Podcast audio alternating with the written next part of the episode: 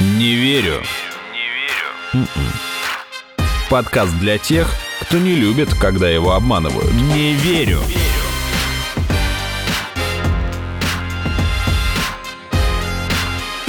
Не верю. Здравствуйте, это подкаст «Не верю», где каждую неделю вместе с экспертами мы обсуждаем самые интересные фейки, мифы, мистификации и заблуждения. Меня зовут Артем Буфтяк, мой соведущий Игорь Кривицкий. Бибоп. Собственно, почему мы собрались сегодня? Бип. Потому что нам нужно выпускать эпизод. Но на самом деле тема следующая. Давно уже бытует мнение, да, Давным-давно, которое, в одной далекой галактике. которые разгоняют в, там, в СМИ то, что там, не сегодня-завтра можно будет купить дачу на Луне, отправиться в свадебное путешествие вокруг Земли, построить там свою ракету в гараже. Так вот, мы решили Да, чуть уточнить, поближе к реальности. Ну, то есть, уточнить у экспертов, насколько ли мы близки к этому будущему. И если мы не близки, то будет ли оно вообще когда-либо, наступит ли оно. Или это просто красивая история, благодаря которой богатые дяди становятся еще богаче. И главный это вопрос, возможно ли частная космонавтика в России? Разобраться в этом нам поможет популяризатор космонавтики, блогер и журналист Виталий Егоров. Здравствуйте, Виталий. Здравствуйте. известный также под псевдонимом «Зеленый кот». Да. И Денис Ефремов, основатель лаборатории и генеральный директор компании «Стратонавтика», который более 20 лет занимается аэрокосмическими проектами. Привет, Денис. Привет. Ну что, наверное, самый близкий и понятный пример для наших слушателей будет компания S7, их ракета. Собственно, у Виталия был материал очень крутой, большой. Поделитесь вообще, почему компания S7 занимается ракетой, зачем ей это? Ну, дальше бы людей перевозили по стране. Что это? Ну, и Севен уже с космонавтикой история лет шесть, наверное, уже продолжается, или около того. Начали-то они с Земли, начали, точнее, С космических цен на билеты. Они купили плавучий космодром. На тот момент... он- Морской старт. Морской старт, да. На тот момент у него уже была там почти 20-летняя, 15-летняя история, и он запускал ракеты украинские «Зенит». На них используются российские комплектующие, а юридически компания «Силонч» вообще была американская. И это такой был э, возникший в 90-е годы проект российско-украинско-американский, такой в рамках международной дружбы. Ну, к середине 2010-х, там, к 14-15 году дружба как-то уже не задалась, и, Мгм. в общем, «Зенит» уже не летает. И этот космодром остался просто без работы. На нем нечего было запускать и не на чем было запускать. Это был прям реальный чемодан без ручки. Сначала он был в долевом владении, потом РКК «Энергия», подразделение Роскосмоса, выкупило его практически полностью. И он базировался в США и принадлежал российской практически государственной корпорации. Интересная ситуация. И вот эту... Его действительно несколько лет не знали, куда пристроить. Там вроде бы и Арабские Эмираты к нему присматривались, и Австралия что-то там присматривала. Ну вот в результате Владислав Филев, генеральный директор группы компании Seven, под нее, под эту задачу сделали отдельную компанию Seven Space. Он выкупил эту платформу, этот космодром. Несколько лет потребовалось для того, чтобы там реализовать все технические и бюрократические вопросы, чтобы это все-таки космодром стал российским и перебазировать его на Россию. Сейчас он во Владивостоке, там в порту Славянка стоит. Но ракеты у них как не было, так и нет.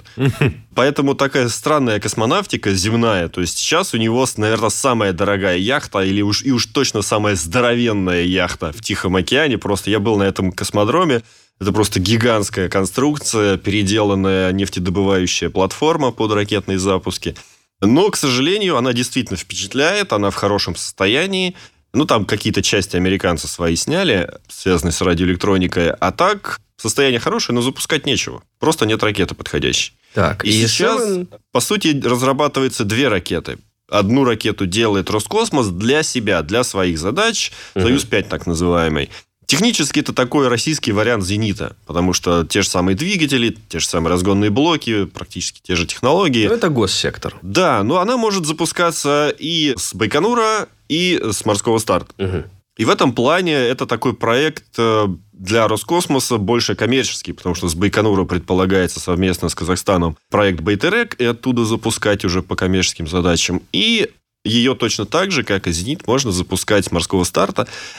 Но, кроме этого, Владислав Филев решил заняться и своей собственной ракетой. А Для этого открыл отдельное подразделение, которое занимается пока маленькой, ну, среднего класса ракетой.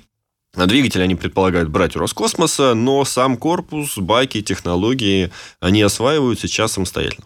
Для слушателей просто скажем вообще, зачем нужен морской космодром. Весь смысл в том, что он позволит э, производить запуск из акватории Тихого океана. Что, в По принципе, идее, это его можно из любой акватории, куда Ну, он безусловно, пройдет. да. Ну, то есть, типа, у нас есть космодром, и у слушателей может возникнуть вопрос, зачем, в принципе, было это делать. Ну, это Там выгоднее. есть несколько причин, связанных и с, там, с политическими факторами, и с баллистическими. Там, например, на геостационарную орбиту лучше всего запускать с экватора. Понятно, что Россия от экватора далека, и если мы если нам дорого ракету довести до экватора в космосе, через космос, то нам проще это делать с Земли. Второй момент – это не надо ловить отработавшие ступени.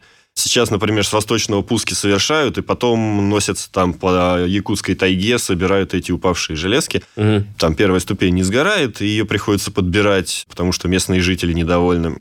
С водой это все решается очень просто, все это дело тонет, селедка пока не жалуется на экологические проблемы. Да там, в общем, от керосиновой ракеты их и не будет, просто тонет и, и все. Но в любом случае это проще и дешевле. Э, Ну и там третий момент вращения Земли, под- подгоняет ракету, добавляет там 400 с лишним метров в секунду, что, в общем, тоже позволяет заметно Снизить. снизить да, затраты. затраты. топлива. Мгм. Ну, в общем, в сумме определенные выгоды есть, но, опять-таки, не то чтобы для всех это было очевидно. И э, такой один из важных факторов оказывается как раз политический. Мгм. Потому что, действительно, если ты никому не мешаешься, это всем спокойнее, и тебе в том числе, чем если там твоя ракета, например, у нас, когда с Байконура стартуют ракеты, всегда возникают проблемы с Казахстаном. Нужно получать согласование. Э, Из Израиля у них, например, тоже есть небольшой космодром. Они вообще в противоположную сторону, на запад ракеты пускают. Все пускают на восток, потому что как раз именно в ту сторону помогает докрутить Земля. А им, получается, против шерсти запускать. Потому что если они будут пускать на восток, то первые там ступени их ракет будут падать Подача. на арабские страны, которые и так-то, в общем, не рады существованию А, так все Израиля. эти ракеты в Палестине это просто неудачные запуски. Ну, нет, конечно. Это, это, э, это космическая программа по другую сторону границ. Это классическая, получается, история, связанная с ракетоносителями. А если как бы чуть масштаб уменьшить? Например, Денис, твоя компания чем занимается? Расскажешь слушателям? Да, мы занимаемся стратосферными запусками, то есть это подъем на высоты порядка там 30-40 километров. При этом у нас этих запусков на сегодня уже там около 150. Поначалу, когда мы начинали этим заниматься, мне казалось, что это просто нам самим интересно, мы для себя запустим, и на этом все закончится. Но после того, как мы опубликовали результаты первого такого полета нашего стратостата, к нам вдруг обратились ученые со словами, что, ой, ребята, можете для нас запустить вот такое вот? Мы давно хотим это сделать, но никто не может нам это обеспечить. Мы сказали, ну хорошо, сделаем, запустим. Запустили. После этого вдруг к нам обращаются рекламщики со словами, ой, ребята, можете прорекламировать? Мы вот хотим сделать вот этот вот товар нашего заказчика там настоящим космическим. Вот нам нужны такие кадры. Доставьте Хорошо. там нашу водичку в космос. Да, да, да, да. Мы доставили, и опять всем понравилось. И вот на сегодня мы продолжаем эти запуски. Сейчас у нас большое направление это образовательные запуски, когда мы помогаем школьникам, студентам испытывать там их аппараты в условиях приближенных к космическим. И это, мне кажется, прям очень эффективно. Потому что когда вы там что-то собрали на столе, включили, выключили, перезагрузили, ну как-то там показали учителю, что оно работает, это одна история. А когда вы это отпустили, и ближайшие два часа оно летит там в суровых условиях, вы уже не можете ничего сделать, если вы заранее не заложили этот функционал, там, автоматическую перезагрузку вашего спутника, отправку команд с Земли, и вы получаете телеметрию из этого полета и видите, что и как у вас работает, то это вот, мне кажется, прям гораздо сильнее работает. Да, мы с Игорем как раз-таки присутствовали на запусках э, спутников в рамках конкурса. Стратосферный спутник. Да, об этом тогда мы поговорим чуть позже. Вернемся к коммерческой истории. Ты говоришь, ученые пришли ко мне и сказали, что у них есть задача. Если с коммерцией понятно, я сомневаюсь, что там производитель плавленного сыра пойдет просить у Рогозина отправить сыр в космос, ну, это будет очень дорого Он стоить. может попросить Рогозина Да сочинить почему? им стихотворный рекламный слоган. Например, да, в этом он хорош, действительно. А, то почему они пришли к тебе, а не к государственной э, компании? То есть спрос, получается, был на рынке, когда ты туда зашел со своим решением. Как так получилось? Ну, Или ты создал спрос своим появлением? Во-первых, мне кажется, что да, отчасти мы создали спрос, потому что до сих пор большинство людей не знают, что есть такая возможность, что вы можете свой плавленый сырок поднять вот и получить ту самую картинку. Да, это для компании коммерческой. Да, а вот- тут ты говоришь ученые. Да, все правильно. Ну, с учеными история какая, что с развалом Советского Союза так получилось, что всю вот эту стратосферную историю, которая в Советском Союзе была очень хорошо развита, она просто никому не досталась. То есть ни одно ведомство им не занималось, и так получилось, что Роскосмос занимался только всем, что выше 100 километров.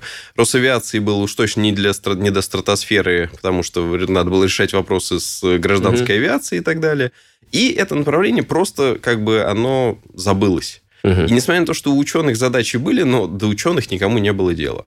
На самом деле, оно и сейчас не сказать, что прям сильно что-то изменилось, потому что за границей такие запуски многотонных аппаратов по несколько тонн, то есть 3-4 тонны вот могут мы летать. к этому сейчас подойдем. Да, да, они постоянно запускаются, летают именно в научных интересах, причем занимается этим и НАСА, и Европейское космическое агентство. И причем там много прикладных задач. То есть буквально не так давно было испытание парашюта для системы ExoMars, которая угу. совместная ага. программа именно для полета на Марс, и нужно было испытать парашют, с помощью которого как раз вот эта платформа должна приземляться на Марс. А у тебя полезная нагрузка масса какая поднимается? Ну, вот тут-то история в чем, что Бро, э, мы можем теоретически мы поднять и несколько тонн. У меня на складе лежат э, оболочки с грузоподъемностью там тонна и больше. Другое дело, что в России ни у кого нету э, бюджета. Такой? Нет, а, за, задачи даже, может быть, и есть. Но, как всегда, понимаете, у ученых, ученые, я знаю много групп. То есть я специально, ну, так получилось, что там, обсудив эту проблему с президентом,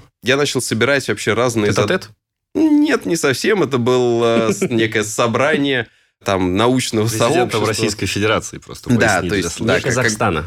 Нет, нет, с Владимиром Владимировичем, да, удалось этот вопрос да. поднять, и э, была поставлена задача как бы изучить вообще, а надо ли России это. Ну, то есть ты оказался перед Путиным и спросил его? Да, я, я спросил. Просто так получилось, понимаете, что... Э, Толкнулись в лифте. Было много ученых, каждый со своими проблемами, вопросами, но вот мне удалось задать этот вопрос, и на самом деле, да, поставили задачу правительству изучить, а надо ли это. И тут как бы, мне удалось пообщаться с различными ведомствами, и выяснилось, что, оказывается, очень много кому надо. То есть у ученых потребностей много, и задач угу. много, и причем аппараты и многотонные рады бы запускать. Но э, они понимали, что у нас некому это делать, просто не знали о том, что, по крайней мере, есть мы, и мы хотя бы занимаемся этим вопросом. А второе, они не знают, как получить на это финансирование. Угу. Не верю.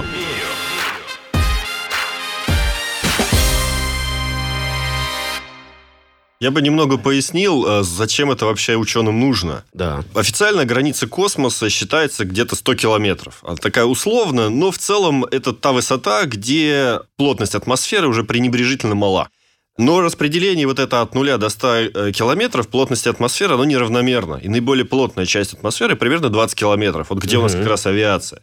Стратосфера, шар, получается, позволяет подняться над самой плотной, самой толстой частью атмосферы, и это много уже больше интереса именно для ученых, потому что наша атмосфера поглощает значительную часть там, космической радиации, электромагнитного излучения, которое может э, позволять исследовать там, околоземное пространство, далекие галактики, в зависимости от того, что мы смотрим. Угу. И, соответственно, это такая попытка, вот если даже взять любительский телескоп и посмотреть там на какой-нибудь, там, на Юпитер, например, можно заметить такой эффект, как будто ты смотришь с дна аквариума. То есть это вот постоянно гуляющая такой слой, как будто воды ты видишь. И вот стратосфера, стратонавтика позволяет подпрыгнуть гораздо дешевле, чем космический запуск. Она позволяет подпрыгнуть и несколько часов или даже дней продержать научные приборы над этим аквариумом, над этим слоем плотного воздуха. И это действительно для науки представляет большой интерес. Стратосфера это где-то 40 километров, если ну, я На самом деле, помню, стратосфера да? начинается где-то там с 15 километров. Угу. Но вот что как раз интересно и для общего понимания, на высоте 30 километров выше остается лишь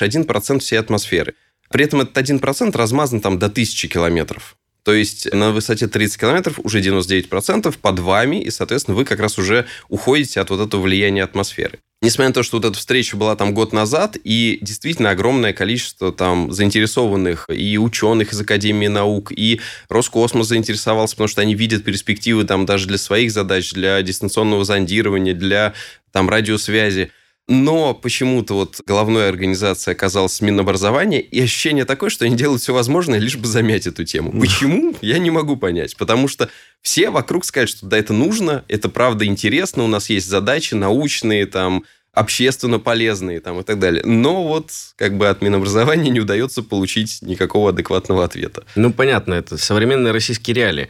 у тебя коммерческая компания. И задачи решаешь ты, а не Роскосмос. Получается, у госкорпорации есть ряд задач, которые им выгоднее отдать на реализацию коммерческим структурам. И вот здесь могут появляться компании, которые будут осуществлять коммерческую деятельность частную, при этом работая по э, контракту с госкорпорацией.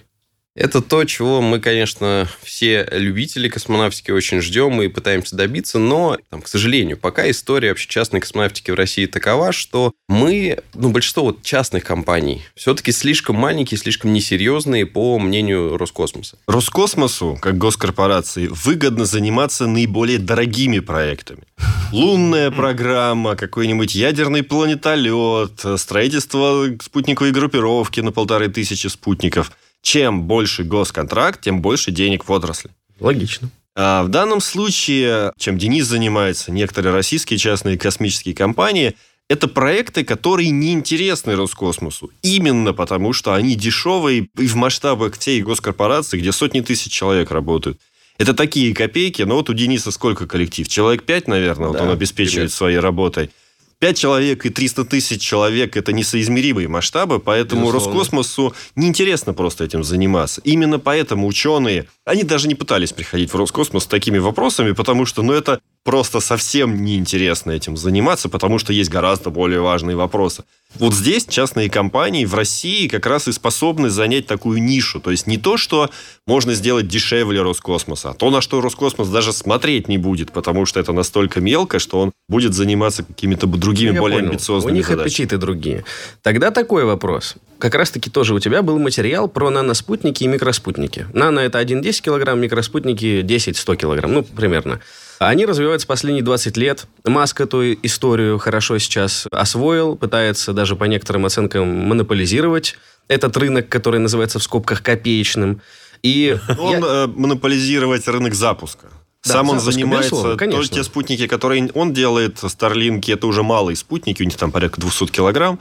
Э, но попутно со своими старлинками он может запускать десятки да, да, еще маленькие. более мелких. Вопрос, собственно, такой. Получается, ученый приходит к Денису и говорит, у меня есть прибор, нужно его отправить, и чтобы там выполнить ряд работ. А Маск, получается, запускает свои ракеты, свою какую-то задачу закрывает большую, при этом набирает еще там от 10 до там, 100 этих маленьких-маленьких спутничков. Пассажиров, попутчиков, короче, попутчиков, по да. сути. То есть получается, что там, если бы S7 достроил сейчас свою ракету, он бы мог, получается, такими спутниками тоже укомплектовывать свои ракеты и выводить вот эти много маленьких потребностей за один запуск. Ну, для S7 это тоже менее интересно, потому что вот эти накладные расходы на там гигантский космодром, на ракетостроение, это все-таки вот эти малые спутники, это такая прибавка к пенсии условная.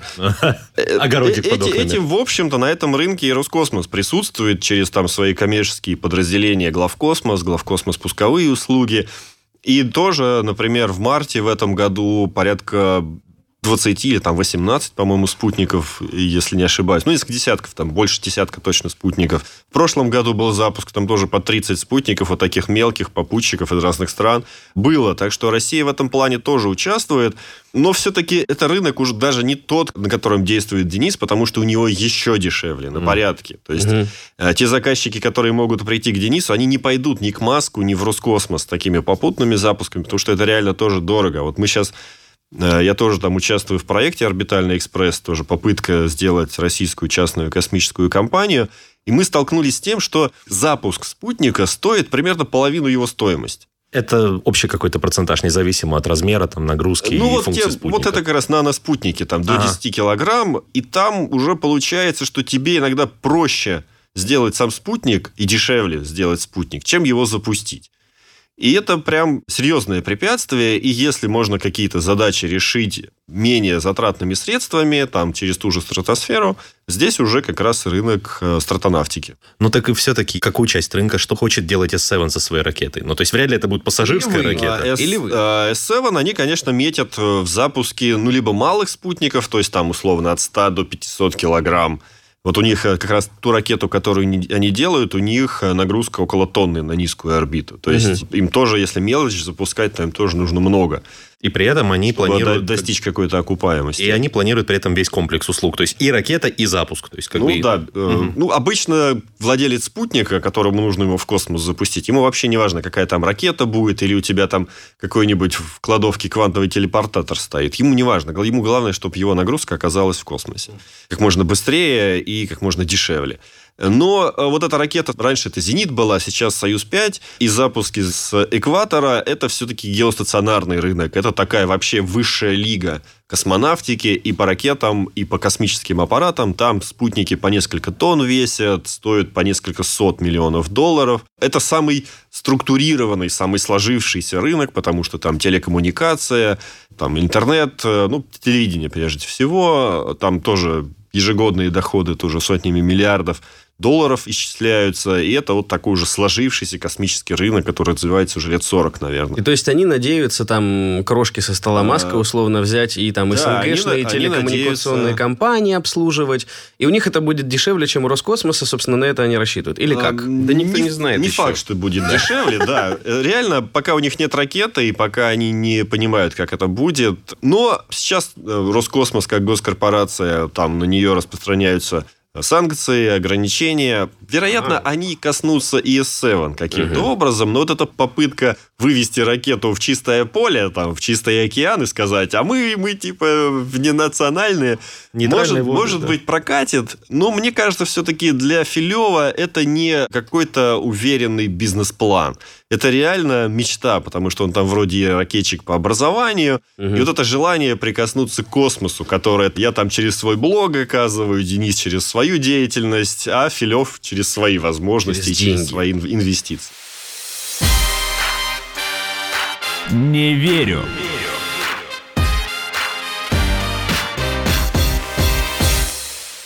Тут вот интересно то, что вы во вступительной речи как раз спросили, а может быть, э, вот этот вот частный космос – это лишь возможность сделать богатых людей еще богаче? Нет. Это точно возможность сделать богатых людей гораздо беднее.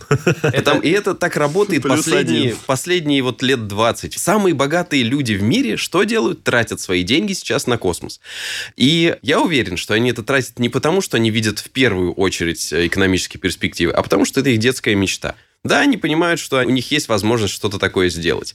И как бы там большинство хейтеров не говорили, что все это там у Маска, чисто пиар для того, чтобы заработать на вас денег, нет, я уверен, что это его мечта. Как он это добивается, другие истории. То же самое и у Брэнсона, и у Безоса. И, конечно, они надеются на этом заработать. Но это не первоочередная задача, на мой взгляд. И то же самое у нас в России. То есть, понимаете, другое дело. У нас нету, видимо, настолько увлеченных таких богатых людей. То есть, наши богатые люди иногда тоже вкладывают в космические стартапы, но гораздо меньшие деньги, и которых явно все-таки не хватает даже до того, чтобы а, сделать что-то значимое. Довести А- до реализации. Не то, что начать зарабатывать, а хотя бы, чтобы это что-то полетело. Да, то есть вот это вот одна из главных грустных историй, на мой взгляд, в частной э, космонавтике в России, это именно частное ракетостроение в России. Потому что я вот слежу тоже 20 лет за тем, кто, как, какой стартап что пытается сделать. Так вот, понимаете, у нас все частное ракетостроение в России не может перепрыгнуть 10-километрового предела. Ну, то есть мы летаем своими шариками на 30-40 километрах. А вот все космические ракеты, которые пытаются в гаражах или компании построить, никто из них не поднялся там выше 10 километров. А чем это обусловлено? Ну, то есть ценой комплектующих или... сложностью. Да, потому что Технической сложностью и малыми объемами инвестиций, которые они денег находят. Мгм. Да, именно так. То есть есть надежда, что они правда могут это сделать. Я уверен, что и S7 может это сделать. И был еще недавно коллектив там космокурса, который тоже мог это сделать наверняка. Что им не хватило? Только ли финансирование или, или как там говорят, наоборот, законодательные какие-то барьеры? Непонятно. Но вот как бы не получается, не хватает либо сил, либо денег. Я бы вот к тем трем фамилиям, которые Денис перечислил, Еще бы хорошо, помимо Маска, обозначить э, Безос и... ну, Брэнсон, Безос Безос, э, Денис как раз назвал. Кто они для слушателей? А, Безос курсе. это Amazon. Безос, основатель Amazon, сейчас на сегодня там самый богатый, или там, по-моему, Маск уже стал самым Безос богатым. опять же Да, где-то, они, да. а, они там Вот. колеблются, да. И Ричард Брэнсон э, это такой мультибизнесмен, то есть у него куча всяких проектов, там и звукозаписывающие компании, и Ну, авиакомпании. Самый знаменитый бренд под его, Э, в его зонтике это... Virgin у него группа компаний называется, и вот Virgin Galactic космическая компания.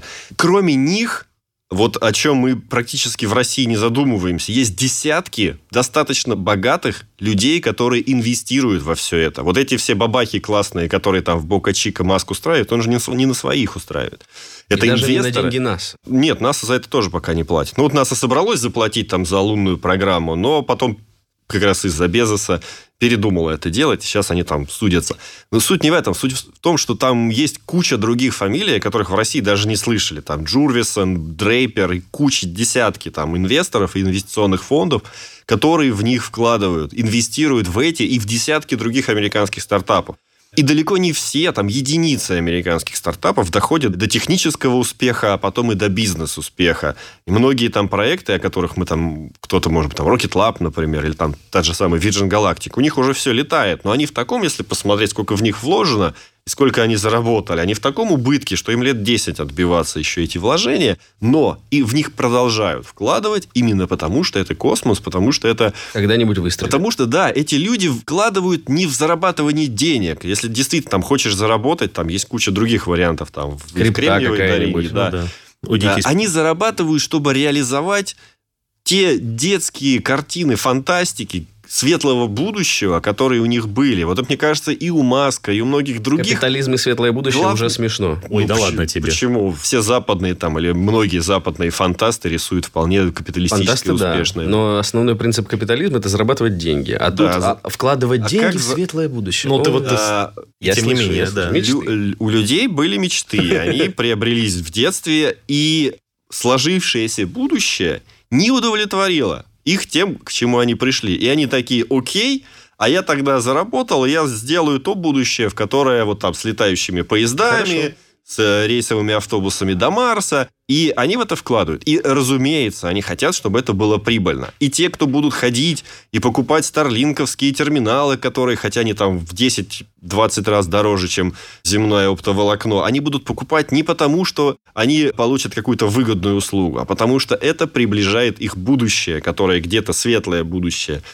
светлое капиталистическое будущее, которое у них где-то в сознании отложилось еще там в детстве. И они все это приближают. Теслы то же самое покупают. Не потому, что это, ну, там, да, это безопасная машина, но она далеко не дешевая. Да, точно нет, да. И там, да, там и экологические проблемы, не все она решает. Но электромобиль – это часть картины светлого будущего. И люди, покупая эти электромобили, они финансируют вот эту реализацию своего светлого будущего. И это вот есть и те, кто это реализует, там, за свой счет, за счет инвесторов. И есть те, кто поддерживает эти инициативы, уже приобретая там и Теслы, и терминалы Starlink, и билеты на Марс. Ну, получается, Денис сказал, что космос делает богатых людей беднее. Ты это полностью подтвердил. Ну, с Маском получилось наоборот, он все-таки с Маском, стал богаче. но он один. У нас э, мы подготовили ряд мифов, и как раз-таки один из них был именно про это. Что принято считать, что космос, ну, это все. Это, короче, сейчас вот Маск начал делать, и мы сейчас будем свидетелями рождения там десятков миллионеров, которые на этом поднимутся. А по факту, как вы сейчас только что объяснили, там декомпозировали я думаю, десятки, эту ситуацию. Я думаю, десятки миллионеров появились. Ну, когда они начинали, они были миллиардерами. Вот о том и речь, то, что это первое заблуждение, которое живет там в массовом сознании, что это история про зарабатывание денег. По большому счету, туда приходят там с миллиардами, остаются с миллионами. Ну, подождите, у нас есть все-таки маленькая надежда. Э, маленькая. Буквально в этом месяце полетят как раз и Virgin Galactic, и ракета Безоса. Ну, дай бог, конечно. Да, да. То есть, на самом деле, конечно, это большой риск. Конечно, я очень надеюсь на то, что у них все-таки безопасно пройдут эти полеты, эти их э, соревнования, тем более, что они оба стремятся занять кресло как раз в своих первых полетах. Конечно, риск большой, но очень хочется верить, что у них это получится. Потому что в этом случае, если начнутся вот эти вот постоянные полеты, пускай суборбитальные, пускай там всего лишь там до линии Кармана. Суборбитальные или... это? Суборбитальные полеты, это вот вы поднялись на 100 километров и тут же полетели вниз. То есть Подскок. вы да, вы не вышли на орбиту, и это прям очень большая разница. Для примера, суборбитальный полет пока по заявкам там стоит порядка 300 тысяч долларов, предположим. Орбитальный полет туристический на сегодня стоит порядка 50 миллионов долларов. Ну, там это, и технологии разные, как это, я понимаю. Да, это то, что как ну, раз то, что Роскосмос может предложить современным космическим туристам. Это орбитальное. Орбитальное. То есть, вот понимаете, разница между тремя сотнями тысяч долларов и 50 миллионами, она не случайна, она правда того стоит. Да, да. То есть, э, когда мы говорим, что да, я вот слетал в космос на 5 минут, я слетал в космос на неделю, Вот разница как вот в этих вот суммах. Мгм. Но если все-таки у Virgin и у Безоса это получится, если это начнутся постоянные рейсы, то есть шанс, что они выйдут на какую-то там близкую окупаемость. Не знаю, я, как бы, никто не знает их экономики внутренней. Но не зря же все-таки они оба уже опоздав примерно на 10 лет от своих первых обещаний, то есть, понимаете, Virgin Galactic должен был и обещалось, что полетит 10 лет Да, назад. да. Я поэтому и улыбаюсь. 10 лет, что- да, именно так. Мы надеемся, что даже пускай не в этом месяце, но в следующем, там в следующем году, скорее всего, они все-таки уже дотянут эту историю до полетов. А это значит, что даже несмотря на такие вот э, изменения по срокам и, соответственно, по суммам, которые они затратили, они все-таки видят в этом перспективу. Значит, есть шанс у нас с вами в этом году уже увидеть, как оно заработало, не заработало, и дальше посмотреть, а какая очередь, какой спрос. Потому что изначально, еще за 10 лет до того, как все полетело, люди уже покупали билеты по 250 тысяч долларов. Ближайшая аналогия вот с подобными полетами – это подъем на Эверест. Это рискованно, там риск там один, сколько там, человек 600 в год туда поднимается и несколько регулярно не возвращается оттуда. То есть риск даже, наверное, поопаснее, чем в космос летать. И по цене читал такой более-менее коммерческий и комфортный относительно подъем, там несколько десятков тысяч долларов, тут пара сотен, там, там пара-тройка сотен до космоса, то есть риск примерно сравнимый. И каждый год на этот Эльбрус, ой, э, ну и Эльбрус, и Эверест э, лезут все больше и больше и больше народа. Там уже на, на Эвересте просто очередь стоит, там всю каждого, там каждому по три минуты сделать селфи, и все, валит здесь следующим, уступи место. То есть это стабильный рынок, постоянно растущий. Вот у тех проектов, которые метят вот в эти суборбитальные полеты, у них тоже представление, что это вот не... Например, у Virgin Galactic у них 700 предзаказанных билетов. Это не значит, что вот 700 человек во всем мире имели возможность и захотели полететь. Полетели и больше не Да, будут. вот они сейчас все отлетают, и все, и на этом все закончится. Скорее всего, будет какой-то действительно стабильный режим. Причем, мне кажется, вот этот риск и возможная перспектива аварий, она не остановит людей. Иногда можно услышать такое, что вот я один раз этот самолет упадет, и все, больше никто никогда на него билет не Да купит. гляди. Самолеты-то летают. Самолеты падают, иногда, иногда, да, падают, несмотря на всю надежность. Да, самолет это один из самых надежных видов транспорта на Земле, гораздо надежнее автомобиля. Но, несмотря на это, не стопроцентный. С ракетой будет то же самое, и это для бизнеса не так уж и плохо. Просто человек, вернувшийся из этого полета, он Приведет будет кучу героем, клиентов. он вернется героем для себя и для всех окружающих вокруг. Если станет обыденностью, как сел там в Крым сгонял там или на не знаю, в Египет слетал или Турцию отдохнуть. Это уже, ну, кто, сходя с трапа пассажирского самолета, чувствует себя героем? Ну, люди с аэрофобией чувствуют. А в целом-то, в общем, многие для этого уже воспринимают как обыденность. Не надо, чтобы с космосом, с полетом в космос возникло это состояние. По крайней мере, не сейчас. И сейчас действительно каждый возвращающийся оттуда, он будет действительно... Ну, сейчас для наших космонавтов за первый полет дают звезду героя. Вот этим не будут давать. Но для себя они, безусловно, будут именно такими. И они будут туда летать не потому, что там 5 минут, или не потому, что там посмотреть сверху вниз на всех, а потому что потом всю оставшуюся жизнь можно сверху вниз на всех смотреть, кто не летал жизнь? в космосе. Моргенштерн будет в каждом клипе об этом говорить. Не верю.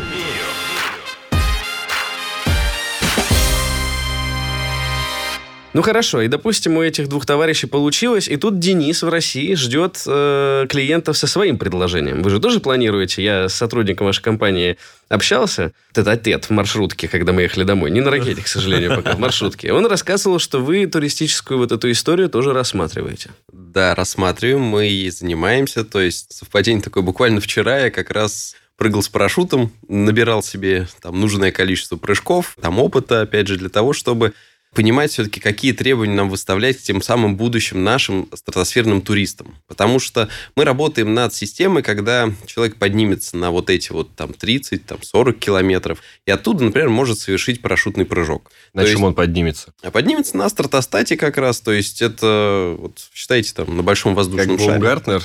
А, Мандаринового цвета? Да, то есть у нас за последние 10 лет было два человека, которые сделали такие прыжки э, У нас на Земле. У нас на земле, имеется в виду, да, это вот у нас это среди, На нашей среди- православной земле. среди землян, да, вот было два человека. Это, конечно, оба там американских проекта. один поддерживал Red Bull и вкладывал туда свои миллионы. И это было самое просматриваемое событие на YouTube, там, за всю историю YouTube на тот момент. Мгм. Буквально через, там, э, по-моему, год э, его обогнал другой человек, Алан Юстас. Он поднялся выше. Об этом никто, к сожалению, не знает, потому что этот человек не вкладывал ни копейки в пиар. Но это просто один из финансовых директоров Гугла был, который для себя решил вот сделать такое развлечение, потратил свои миллионы долларов и поднялся. Мгм. Ну вот. вот как бы эти два человека, они показали, что это возможно, что это не такой высокий риск, как может показаться. То есть они это Скажи сделали. разницу техническую между ними. Да, ну причем, как бы, если Баумгартнер как раз поднимался в капсуле, то есть он в полностью закрытой капсуле, такая там огромная конструкция тяжеленная,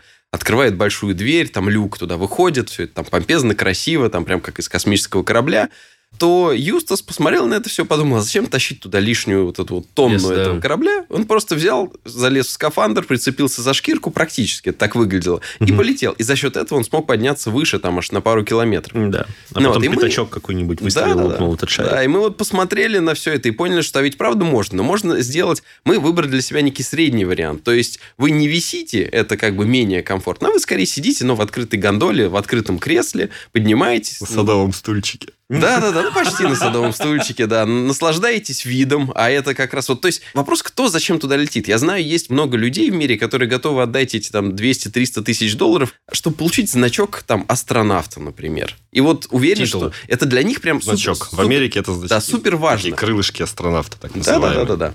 У нас э, в России как бы вы точно не получите космонавта за это, потому что космонавт это у нас чисто Профессия, профессия. да. да. То есть неважно, вы можете не слетать, но вы космонавт.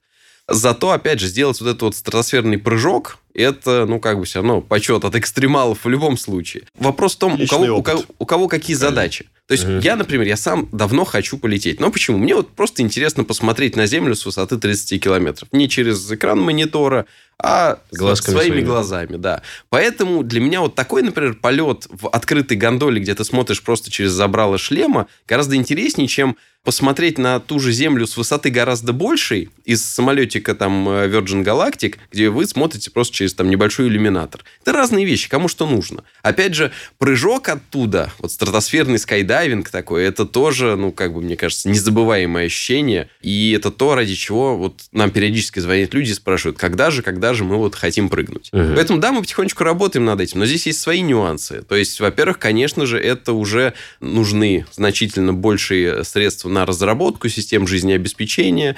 Здесь нужно покупать скафандры, мы э, постоянно пытаемся там вести переговоры со звездой, которая у нас производит скафандр, надеемся все-таки на их поддержку, потому что это решит там половину проблем.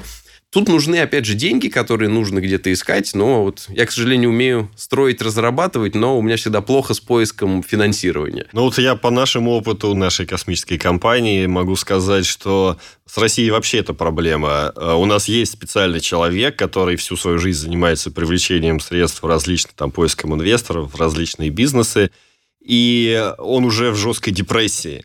Потому что как выгнать э, шесть пьяных инвесторов из бассейна, подойти и сказать, вкладывайте в российскую частную космонавтику. Э, И вот э, поэтому проблема Дениса, с ней сталкиваются все частные космические компании. И вот на сегодня, например, именно из космических, делающих космические аппараты, не ракеты, самой уверенной можно считать российскую компанию «Спутникс». Вот недавно вышло интервью их гендиректора. А чем они занимаются? Э, Малые космические аппараты делают там и для науки, и сейчас по образованию много работает. У них уже, по-моему, больше двух десятков этих спутников на низкой орбите летает. Там вот с образовательным центром Сириус они работают, с программой Универсат, когда университеты делают там полезную Кубсаты нагрузку. всякие свои. Да, это кубсаты, это тоже аппараты, вот те самые наноспутники до 10 килограмм. И вот они примерно половину своего финансирования, которое обеспечивает вот их там коллектив и их работу, получают за счет государственных грантов. Мгм. И, на мой взгляд, их секрет успеха в том, что они не искали инвестиций. Ну, там в них сколько-то вкладывали, но они не делали основой своего бизнеса, что вот мы сейчас возьмем много денег, разовьем технологии, потом будем ее сколько-то лет отбивать. Они шли очень последовательно по маленьким, маленьким, маленьким шагам, и это их сильно отличает от многих других компаний, и там и Космокурса, и даже и Севена, и там Даурия, вот у них э, тоже была такая громкая история, там несколько спутников было запущено, крупный госконтракт, госконтракт не удался, спутники не вышли на связь, суды были, все такое. Но Даурия зашла по классическому вот этому пути стартапа, привлекла там десятки миллионов инвестиций, угу. и потом предполагалось, что будет создан бизнес, который все это отобьет, и не получилось его создать. То есть здесь как бы модель, она э, отличается да, от классической вот модели других путь сфер. Дениса, который заходит не со стороны, дайте мне дофига денег, я какого-нибудь безбашенного запущу повыше, а сначала освоить технологию по шагам. Вот я лично, когда уже 2-3 года назад присутствовал, когда он манекен в скафандре запускал, э, Красной. Тесле. Э, нет, пока, пока без нее. Я был уже второй запуск как раз только не в Тесле, а на серфе. То есть мы, э, у нас появился... Космонавт в небе на серфе, это смотрел. Скайсерфер. Да-да-да, то есть мы... Э, Не Скайуокер. Space Surfer, скорее, да. Вот у меня такая там практика, что появился какой-то там рекламный заказ, и мы решили, что да, здесь можно сделать красивую картинку. Вот правда, скафандр, ну, то есть, считайте, там, космонавт серфит выше облаков, там, на фоне космоса. А параллельно наша задача была испытать систему жизнеобеспечения. То есть мы на этот скафандр повесили... Тебе можно а, об этом говорить? Так, это же все мое. То есть тут я ничего... Но они расстроятся. Не, они не, думали, нет, ты выполнил их заказ, а ты свои не, задачи не, не, решил. что вы, а я... Тут, опять же, у меня другая проблема. Я не умею врать. Они по получили мне, красивую картинку. По мне это тут думаю, же видно, поэтому, поэтому я и никогда и не пытаюсь уже врать давно. И мы сразу договаривались, что да, мы делаем это дешевле, со значительными скидками, но мы решаем еще и свои задачи параллельно. Mm-hmm. Поэтому вот у нас уже было два полета вот этого скафандра. На втором мы уже систему жизнеобеспечения частично там испытывали. Сейчас, причем мы участвуем еще в нескольких проектах, потому что у нас большой опыт по запуску различного оборудования. И мы э, сейчас помогаем готовить проект другого там стратосферного рекордного прыжка в России. Это уже отдельная история, потом okay. расскажу. Да. Но, в общем, в любом случае этот проект потихонечку движется, и движется он за счет того, что у нас есть какие-то коммерческие запуски, и просто всю прибыль от этих коммерческих запусков я вкладываю, трачу на как раз э, разработку технологий пилотируемых. Окей, Беза, спасибо. Тогда такой вопрос. Если коротко, не будем уже заострять на этом внимание, подробно рассказать нашим слушателям, какие вообще, в принципе, есть сейчас отрасли в космонавтике, в которых можно зарабатывать деньги. Грузоперевозка, образование, туризм. Это ну, то, в чем можно будет Гипотетически, я говорю про сейчас. Сейчас. Ага, хорошо. Это ракета-носители межпланетные аппараты, SpaceX, Blue Origin, Virgin Galactica, правильно, Rocket Lab, Vector Space Systems, то есть какие-то компании уже освоили что-то? Перечислили, да, по большей части ракетостроительные компании. Нет, если заходить со стороны, как космос вообще может приносить пользу и приносить доход. Сейчас у космических аппаратов, беспилотных средств, куча проектов, но все они связаны с э, тремя направлениями. Либо ретрансляция данных, это самый объемный... Спутники. Э, ретрансляция. Передача данных. Передача, да, да. да. Это самый объемный по доходам вид деятельности, который мы можем использовать для Земли, космос. Второе направление – это спутниковая навигация, причем в данном случае навигационные спутники никакую доход не приносят, там, Роскосмосу или Пентагону, который их GPS запустил. Это, собственно, на, на них, на них нет, нет, нет, нет, это навигация на этом зарабатывают на Земле. Это ваш GPS. А, это на, наземный сегмент, а, все понял. GPS, GLONASS, на этом зарабатывают на Земле. Мы Вся... клиенты. Ну, мы используем это. Зарабатывают там всякие Delivery Club, Яндекс Такси и куча других. Mm. Они вообще не про космос, но они используют космос для того, чтобы извлекать доход на Земле. Ну, и продавцы всяких чипов, навигаторов и все прочее. И третье направление как раз дистанционное зондирование Земли. Это могут быть фотоспутники, могут быть радарные какие-то спутники. Но в целом это вот посмотреть сверху, что там на Земле делается. И еще а, сервисы на основе ДЗЗ, и, ну, которые ну, работают с данными. Да, да. Потому что там... тут есть примеры компаний, вот, к слову, я не помню, или в твоей было Э, статье или нет, э, которые очень интересно работают с этими данными. Это не очевидно. Они, допустим, смотрят, анализируют с помощью там, работы с большими объемами данных, бигдата, искусственный интеллект, все вот это. Они смотрят кучу-кучу фотографий, парковок у торговых центров и потом продают информацию торговым центрам, в какие дни, сколько посетителей, на каких машинах, в среднем в какой интервал времени, какие, какого таких, сегмента. Да, таких То применений есть... находится много, но обычно я показываю пример, если про Россию говорить. Есть компания Scanex, она уже там больше 20 20 лет работает на российском рынке. Если вы Яндекс карты откроете в браузере, на мониторе, на компьютере, ты, вы внизу видите подпись Scanex. То есть э, Яндекс не работает со спутниками. Угу. У Яндекса нет спутников. А Яндекс карты, вот эти самые спутниковые данные, получаются благодаря Сканексу. У Сканекса тоже нет спутников. У него есть наземные станции. Он договаривается с владельцами спутников. Это могут быть южнокорейские, там, европейские. По-моему, Роскосмоса там до сих пор нет. То есть Яндекс карты не из российских фотоснимков сложены. Да?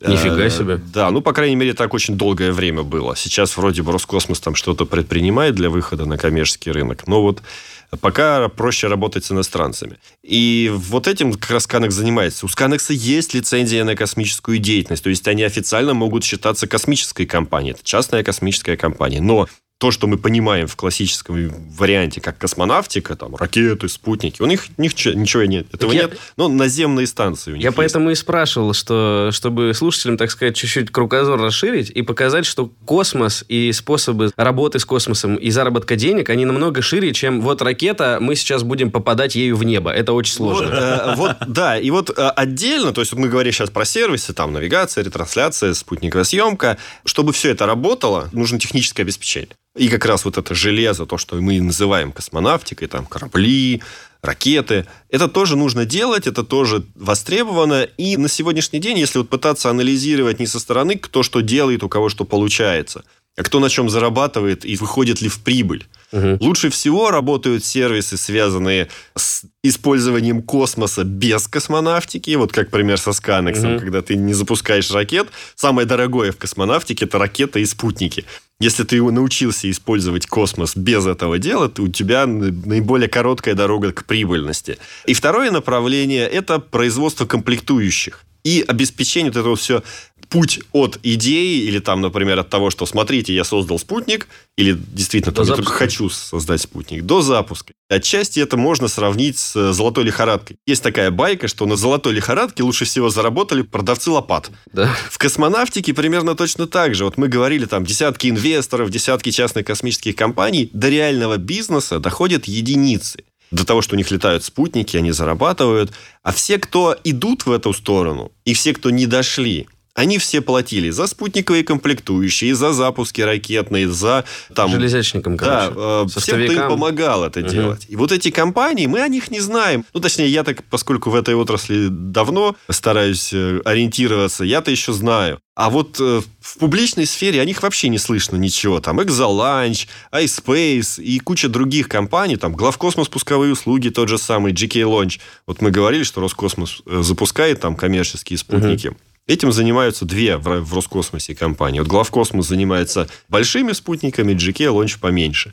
И мы тоже про них особо не слышим. При этом они работают, и даже там, э, ну, некоторые из них там зарабатывают и имеют стабильный рынок, потому что всегда к ним приходит кто-то. Ну, и, в общем-то, Спутникс, он тоже в части, в сегменте комплектующих для космических аппаратов и космических платформ, скажем так, основы, в которую можно поставить там полезную нагрузку, получить какие-то данные. На этом плане они вот такое заняли пока внутри России, но все-таки достаточно уверенное положение. И как раз Денис уже занял такое положение в стратосферной, в Но сегменте там, Денис до нам 40 рассказывал, километров. что пришла какая-то компания и попыталась вообще рынок отжать. Не, ну что значит вообще? Я про то, что... Да не, ну такие компании есть везде и всегда. Да, это абсолютно там нормальная история.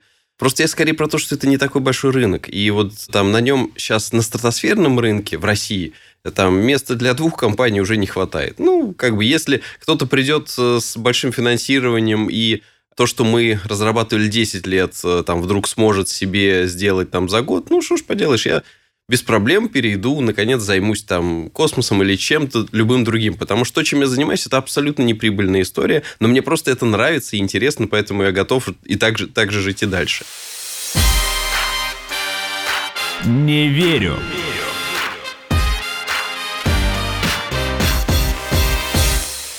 И то же самое, понимаете, вот интересно с космосом, что ну, многие люди вокруг нас говорят, что зачем мы тратим там деньги государственные на космос, зачем вообще нам этот космос. Но они не понимают, что реально без космических систем сегодня их жизнь будет в десятки раз сложнее. Потому что представьте, что у вас раз, и больше нету GPS.